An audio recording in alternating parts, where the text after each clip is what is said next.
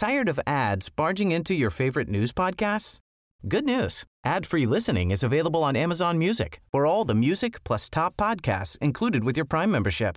Stay up to date on everything newsworthy by downloading the Amazon Music app for free or go to amazon.com slash news ad free.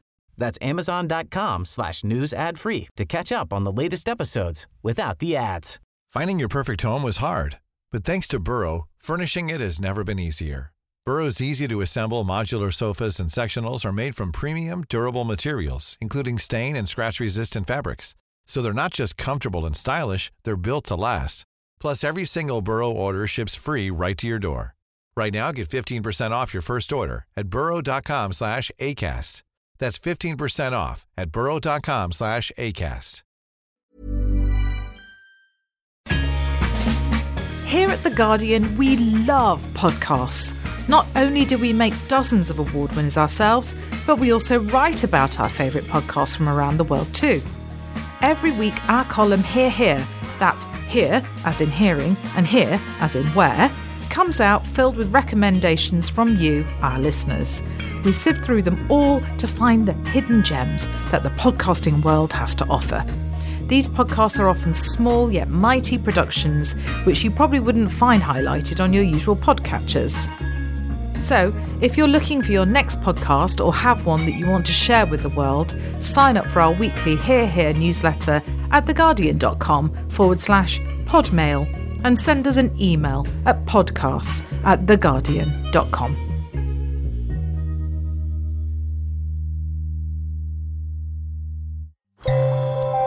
The Guardian. Hello, and a happy new year, albeit slightly belated to all. This is Brexit Means, The Guardian's regular dispatch from Brexitland back in your ears for its very first episode of 2018, the year that will make or break Brexit. In fact, of course, it's more like the 10 months that will make or break Brexit. With the Article 50 divorce talks over, although with a number of potentially problematic loose ends still to tie up, which we'll come to in a bit, the UK and the EU need to sign off on that separation agreement and settle on at least an outline of future trading ties by October. And that's a deadline that's going to have to be respected if all 28 capitals, including London, are to get time to approve it before Britain leaves at the end of March 2019. That's a lot to get through, and there's a lot that could go wrong. So, with me to discuss what the coming few months might hold and all the latest Brexit developments are The Guardian's Brexit correspondent Lisa O'Carroll and Brussels Bureau Chief Dan Boffey. Welcome both. Let's start with the news then. Theresa May's much heralded cabinet reshuffle first. Now, the general verdict seems to be fairly underwhelming and with not many implications for Brexit. The key players on either side of the debate, I suppose that would be David Davis, Boris Johnson on the one hand, Philip Hammond, Amber Rudd on the other, they all remain in place, and the broad balance in the cabinet between Leavers and Remainers is pretty much maintained. But there are a couple of things to note. The appointment of David Lidington, for example, a former Europe minister who campaigned against leaving the EU, to the position of de facto deputy PM, and the departure of Justine Greening, the education secretary, to the backbenches, where, as a highly disgruntled, one imagines, ex cabinet minister and a very eloquent Remainer, she could start causing all kinds of trouble. Any thoughts on that, Lisa? And also, might the new Northern Ireland Secretary make any difference there in what looks set to be a really critical Brexit issue? Uh, well, on the general point first, I think, as you said, everybody here is describing it as underwhelming.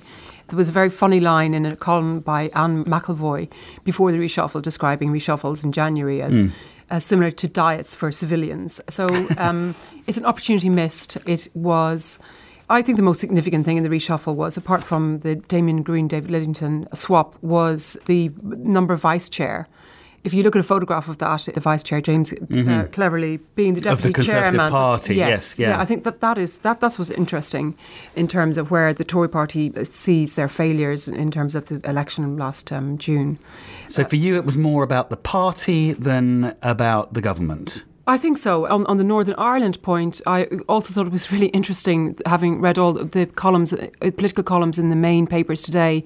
Northern Ireland, James Brokenshire and his replacement Karen Bradley don't get a mention anywhere, which shows you um, back to normal business. Northern Ireland doesn't really score very highly in the general narrative in Britain. That said, um, Karen Bradley has got an extremely big challenge ahead of her. I noticed that William Hague in the Telegraph gave his advice to incoming ministers this morning. Said, "Listen to your civil servants. Give yourself six weeks to uh, read in." and work out where you want to be in two years because the two year time frame is where all ministers should expect to be either sacked or promoted. and unfortunately, none of the ministers have that. They have 10 months. And in Northern Ireland, we're looking at you know a much much shorter time frame. The 10th of January tomorrow is the first anniversary of Martin McGuinness imploding the mm-hmm. assembly there. They're a year without um, local government. The threat of direct rule looms large in the background, and there are tough decisions that Karen Bradley may have to, to make. To, or, to make. Yeah. And, and is that going to play into Brexit at all, or, or do you think not?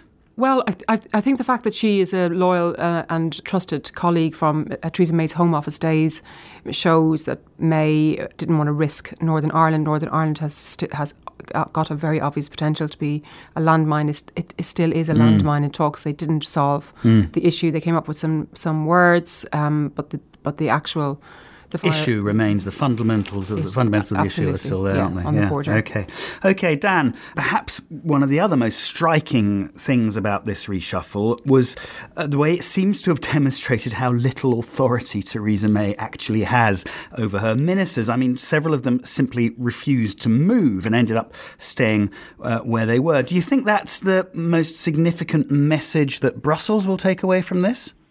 I don't think they needed a, uh, any reminder of um, how weak she was. I mean, that was really sort of laid bare very clearly when the DUP uh, pulled the rug under um, on that, that day when we thought we had agreement uh, on the first phase mm. um, ahead of Christmas, and then it all fell apart when Arlene Foster said no.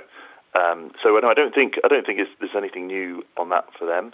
Uh, they will be pleased, actually, in a way that the current negotiating team in the UK hasn't changed. Um, they're not particularly fond of David Davis. The relationship between him and Michel Barnier is is working, you know, workmanlike, nothing, nothing more than that. Mm. But change would have would not have been welcome here. You know, had enough of that. Um, David Lidington will be uh, a welcome. Um, uh, a welcome new face. I mean, he knows Europe. He knows yeah, Europe well, very well. Standing um, minister for the EU. Mm that the British government has ever had, and he's extremely well liked um, over here, extremely well um, respected. So mm. that's good news. It looks like Ollie Robbins, uh, sort of little talk that Ollie Robbins has sort of even strengthened his position. He's got a um, uh, during this process, so that they'll be pleased with that because they like him. Mm. Um, but the, the, the, weakness aspect that they all knew about already, that's really going to come to the fore. So you know, maybe there's a bit of foreboding here, a bit of forewarning. Um, that's really going to come to a fore this in this next few months because it's a cake and eat it philosophy where um, Theresa May could pretend to, to the cabinet that everything will be exactly as it is, but even better. Mm. That's not going to that's not going to last much longer. The reality is going to hit, and when the reality hits, then you know all the different cabinet ministers go off on their own little um, journey and they tell their own little stories, and mm. it all falls apart. So that that'll be the the, the worry here. Um, but otherwise, not much to see. Nothing, not much to see. Fine. Okay, um, let's just have a little recap of what news there was over the holiday period. There wasn't a lot, to be honest, as far as Brexit was concerned, um, bar perhaps uh, the resignation, the quite sort of spectacular, uh, or at least highly publicised resignation of the Labour peer Andrew Adonis uh, as the government's kind of in- infrastructure czar. Um, he used particularly colourful language that was obviously seized on by uh, by by, by by anti Brexiters. He described Brexit as a national spasm that was causing a kind of nervous breakdown in Whitehall. And he said that the EU withdrawal bill, government's EU withdrawal bill, was the worst legislation of my lifetime. Um, so that was year end fireworks. Uh, David Davis also raised a few eyebrows. He rather cheekily nicked the Commission's negotiating motto, no cherry picking, uh, against the bloc. He said it was the EU that wouldn't be able to cherry pick in a future trading relationship because the UK would simply refuse to accept any deal that didn't include services. A few eyebrows raised at that, and he's raised a few more this week with a leaked letter to Theresa May complaining rather extraordinarily about the EU's preparations for a no deal.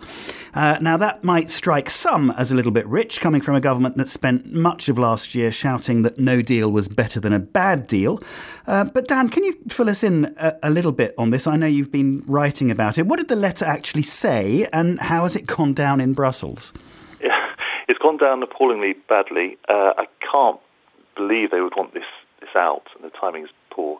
So the letter essentially said that um, the EU was discriminating against the, the UK while it was still a member of the bloc by warning businesses of the consequences of no deal, by warning businesses that on the 29th of March 2019 the, e, the UK will leave the bloc and there will be consequences for that. Um, and, and, to be honest, all the warnings that the, that the EU has provided to businesses, they have mentioned that uh, they hope to have a transition period, but they've just been making it clear that there, there are repercussions for, mm. the EU, for the UK no longer being an EU member.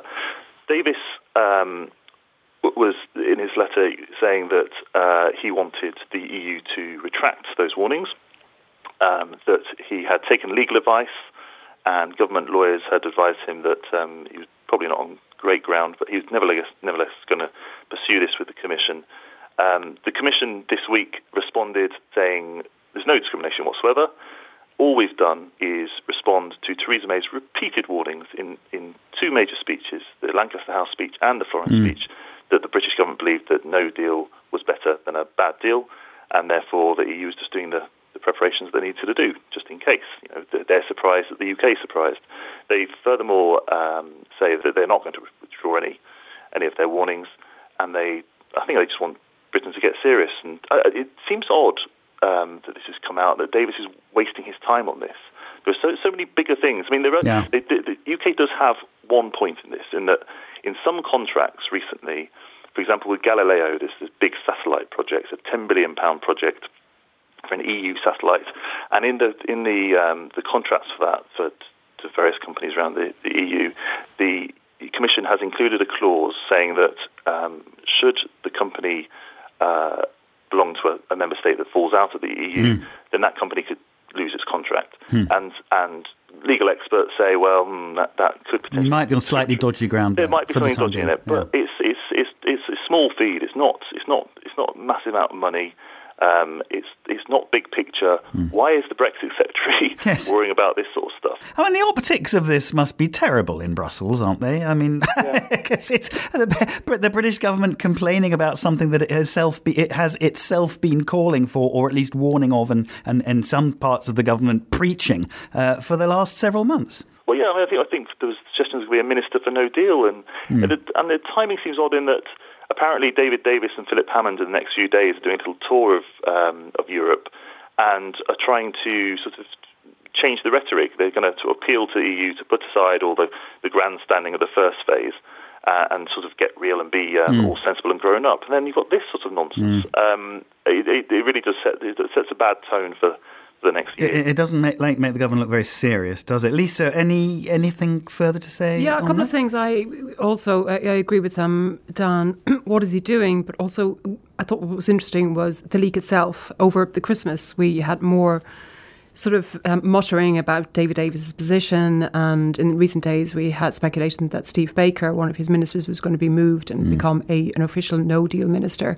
And this has been seen as yet another move to undermine his department or to weaken his department after uh, Theresa May. Um, pulled Ollie Robbins away from him mm, and mm, uh, gave took him, him into number 10 yeah, yeah exactly um, so I thought the leak was interesting who leaked it and what was its purpose but also the, the timing of it is completely wrong. This is something that they should have done a year, 18 months ago.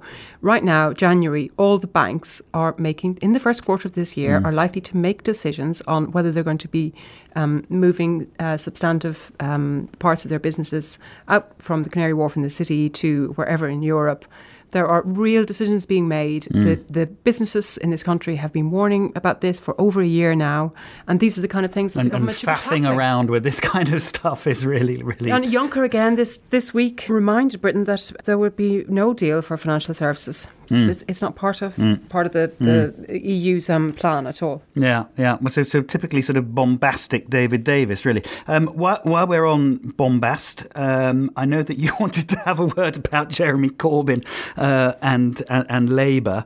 Um, you were very disappointed in in, in, in, in the Labour leader's statement. I, no, I just I just thought that it was a very significant story yesterday. Uh, Rowena Mason, our deputy political editor, wrote about it. He told colleagues that um, it wasn't possible to stay in the single market. A source is saying the single market is not a membership club, that we can be joined. And mm-hmm. I think this goes to the point um, about the Corbyn Labour Party, Corbyn and um, etc., seeing the uh, European Union as a capitalist membership club. And I think what was what, not so much disappointing for me personally, but I think for Remainers is the, it, that it, it kind of um, puts the kibosh on any sort of scintilla of the Labour Party mm. turning mm. to the Blair view um, and uh, possibly um, mm. becoming a real op- opposition to Brexit. And I also thought it was, you know, you mentioned um, Andrew Ad- Adonis's um, remarks before Christmas, but, but also let's not forget Tony Blair has mm. been out and um, again uh, calling for the Labour Party to review its position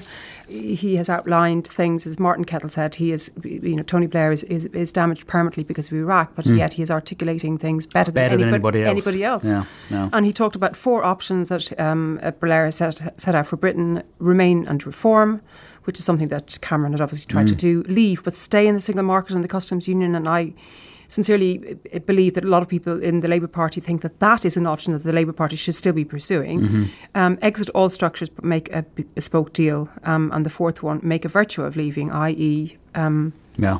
Um, do a massive PR job on why it is it is why it is um, a good thing. And you know, the Tories could. I was reminded in Ireland over Christmas that they could they could harness arguments that there are really good good arguments against the EU, and one of them is the deepening um, federal, mm-hmm. federalisation of the EU. Um, that is an argument that we don't hear in this country, but it's something that is is is going to be quite strong yeah, in other countries. Yeah. and, and, and, Labour's position, you know, Labour's position does matter because this coming year is. I mean, you know, we, I'm going to ask you both to sort of gaze into the crystal ball a little bit, but it's it's very very difficult to know what's going to happen because so many things could go wrong, so many different eventualities could come to pass. I mean, let's let's cast ourselves forward a little bit, um, if we can. Um, Dan, concretely first, the, the, the, first steps in the new year are going to be the transition deal, aren't they? Uh, and I know that you know the UK is still officially saying that it wants more than an outline uh, trade deal, uh, but given that you know the time constraints, that l- looks all but impossible.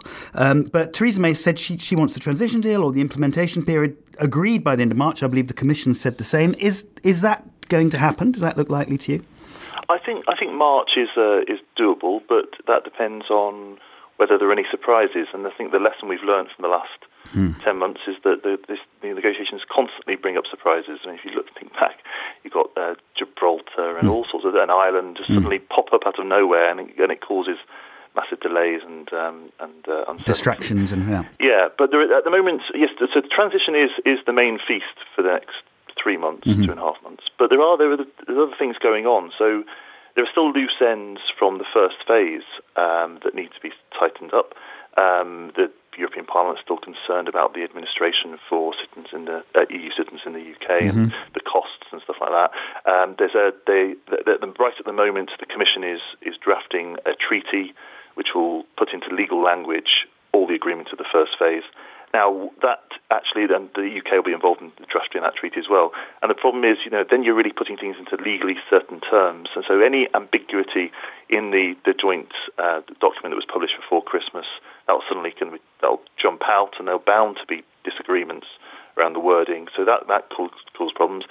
Then there are just issues that were meant to be settled in the first phase. There weren't the three three big issues, that being citizens' rights, financial settlement, mm-hmm. and the uh, Irish border. But there were other issues that were meant to be dealt with, such as Euratom, mm-hmm.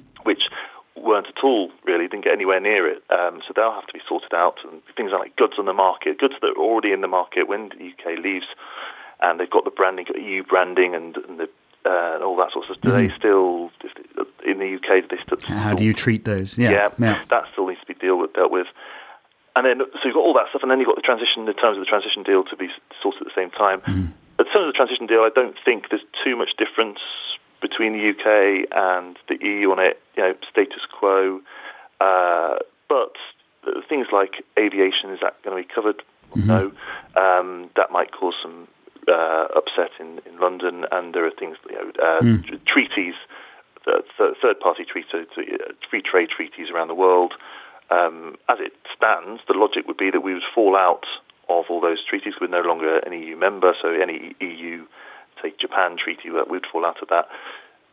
Are, we, are you going to help us out and um, uh, and keep us in those or not? That that needs to be discussed. Yeah. I suspect the EU will will say yes, you should stay in for the transition period. Um, but ultimately, I think I think March. We'll get to March, and I don't think there'll be too much issue on the transition period. And hopefully, hopefully none of those big surprises of the last first phase will will, will jump up. I mean, I, yeah, and we'll we'll get it. But then then reality hits. Honestly, March is when it's all going to. It, it might it might. It's, it's all going to it's all, it's all going to kick off in March. Off yeah, again. it is true that you know an awful there. As I said, there's a lot that could still go wrong. I mean, and Lisa, you you alluded to it obviously, and so did you, Dan, with this whole cake and eat it business. I mean, you know, the the problem here really is that Britain continues to insist it wants this creative, sort of deep and special relationship, hanging on to most of the benefits of EU membership, but its own red lines preclude staying in the single market. And you know, then beyond, above and beyond that, without without customs union with the EU, there's no solution in sight for the Irish border, uh, and there's no indication of how the prime minister can possibly keep all three of of the the DUP, which her, her majority depends on, and the, and the, Irish government and her own Brexiters happy. Um, now, the the the the EU has made it abundantly clear that those UK red lines, which are basically about, as, as, as, as, the government puts it, taking back control of borders, money, and laws, pretty much mean that the only future relationship that can be on the table is a trade deal along the lines of Canada's. Maybe a bit of extra cooperation in areas like, like de- defence and justice, but with customs barriers and minus any real provision for the services that are so critically important to, to the UK economy. Lisa, turning to you you know, bit beyond the transition deal, which, is, as Dan said, looks to be you know the least of the government's problems over the, over the next few months. It do you think it remains the case that, that, that, the government, you know, is going to have to finally sort out what it actually wants and agree uh, what it actually wants from Brexit uh, over the next few months? And does it boil down to this difference, which seems to have been kind of clarified, I suppose, at the end of last year, uh, between basically those who want to align Britain as closely as possible with Europe and those who, who seek to diverge over the medium and long term. Yes, exactly. As we said before, I suppose when we get down to the discussions about the trade and the other issues, it's where the reality hits mm. Brexit fantasy. So at the moment, we're still in this kind of fantasy territory where there's political capital in saying that we're out of the single market, we're out of the customs union, we're washing our hands clean of the EU. But the reality of being out of that is the cold, isolated position. And, you know, being a third country outside of the EU compared to being within the EU and having deals with 60 mm-hmm. countries, it's going to be it's going to be a lonely place and it's going to be a tough place to be. Yeah. And yeah, I, I think as the details of, of that, that kind of existence come through um, yeah. as uh, or, you know sink in that's where we, that's where the problems might start to arise yeah, exactly yeah as the, as the shape of the final deal becomes clearer um, yeah, it, it, a lot of things will start to fall into place. And it's possible, Dan, isn't it, that. Um, you know, I would I would imagine it's perfectly possible that, that if that deal shape of that deal, a, a kind of basically a Canada style deal, starts to be, become clear, then you know that surely there'll be plenty of pro Brexit campaigners in the UK who are going to start questioning whether it's worth paying the, the 40 billion quid that, that, that Britain basically agreed to pay up as a financial settlement uh, at the end of last year. It's possible that the talks could break down before October, that, that, that, that Theresa May's government could fall, even that the UK could completely walk out. Um, what, what do you think the EU is expecting over, over the coming months? Any of those those those events, any of those eventualities, those combinations? Are there are there are there scenarios that it thinks are more likely than others? Yeah, I mean, uh, uh one senior official just said just expects a mess, a horrible mess, and it's not it's not so much Britain work, walk, walking out. You know, you, you, just could run to the end of the line and uh, nothing getting sorted just mm. because you've got the internal debate in the UK and the failure to, to understand the reality or to accept the reality of of the situation. You know, if you leave the customs union, you can't then reinvent all the benefits of the customs union while having trade, trade deals with the rest of the world, etc. Mm. It's the, it's the, the, UK internal debate has been an issue throughout and will remain an issue, and, and those and the stark differences in the covenant, covenant will become very clear. And as you say, people will start questioning whether 40 billion is you know is this mm. what's being offered worth it? But then the, the what hasn't didn't happen in the first phase very much. It happened the, in the margins, but it, it, in the second phase, we're going to see the EU fracturing. I have no doubt in my mind. I, I was going to ask, yeah, uh, that's right. Because Emmanuel Macron, he didn't he warned about this last week. He said yeah. that there was a real danger that as individual member states in the EU 27 start to look after their own interests, yeah. that that kind of unity that was so striking in the first round might yeah. might start to weaken. It's already happened. It's already started to happen. That um, the different. I mean, Michel Barnier today was with the, the Dutch Prime Minister, Mark Rutte, and that's no great surprise because the Dutch are probably our closest allies, mm. have been in the EU along with Denmark, and they want they want a comprehensive. You know, they, they would be, if anything, they'll be sort of batting for us. That's not what they say in public, but behind the scenes, they they are they're, they're not particularly pleased with um, the, the, the line being taken by Germany and France on financial services, for example, mm-hmm. um, on in terms of checks and customs. You know, it's, it's, really important for them that trade flows nice and smoothly. So I, I can see the fractions or the fractures are already uh, appearing. Um, so Barnier has a, a, very big task. Then you've got, I mean, it, it, so you've got that going on, and then uh, I think Lisa mentioned it earlier that the issue of Ireland was was just fudged in mm. the last round, and everybody says it. Um, behind, they just say, you know, it just shows the Irish issue shows, in the words of one senior official, the unfeasibility of Brexit, because the the fudge they came up with, where oh well, um, we'll come up with something later on, or uh, we won't have a, a, hard border because um, we'll come up with a, a trade deal that mm. sorts it out It's just not going to happen. And yeah. so they, they ended up, Britain ended up saying, well, we'll have complete alignment with the EU, and, uh, that's how we'll deal, deal with it if uh, worse comes to worse. Well, that's just being an EU member. Mm. So Ireland is going to explode as well in the in the second part. Ireland doesn't have a veto on on a final deal. It's a qualified majority mm. of uh, member states will have to do it. But but the way this this is working is that Ireland's voice will be important. There are, there are a myriad number of ways this, this could all it could all horribly, it could all go horribly wrong. Lisa, do you, do you see just briefly? We're we're sort of wrapping up now. Do you see um, Ireland as the as yeah. the major stumbling block? I, I, was just going to say, I'm currently reading, um, I thought I should, Jonathan Powell's book on the um, negotiation of the Good Friday Agreement, and it is fascinating. So, you, you know, it's the ultimate chronicle of brinkmanship, hyper brinkmanship, super brinkmanship, and mm. h- how many times Sinn Féin and the DUP and everybody walked away and we're saying one thing publicly, but meanwhile we're promising another thing behind the scenes. And I think what what is clear from the book is that what what carried everybody over the line. Um, and you know, let's not forget, arms were involved. Was a vision. There was a vision, and there was somebody at the helm, Tony Blair, who uh, was very committed to the vision, and that's what's lacking here. Mm the Tory party have not articulated what that vision is. And if that, I think that's what Tony Blair is talking about when he says make it a virtue of leaving. What is Britain's vision? Yeah. Yeah. Well, it is articulating visions, but none of them are particularly realistic, I suppose.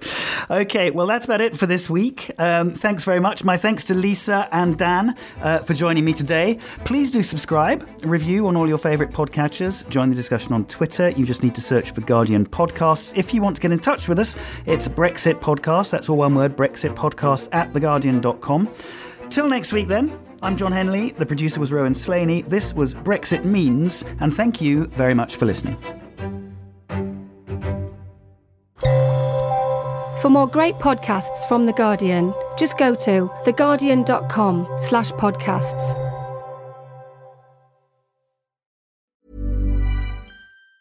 Tired of ads barging into your favorite news podcasts? Good news. Ad-free listening is available on Amazon Music for all the music plus top podcasts included with your Prime membership. Stay up to date on everything newsworthy by downloading the Amazon Music app for free or go to amazon.com slash news ad free. That's amazon.com slash news ad free to catch up on the latest episodes without the ads.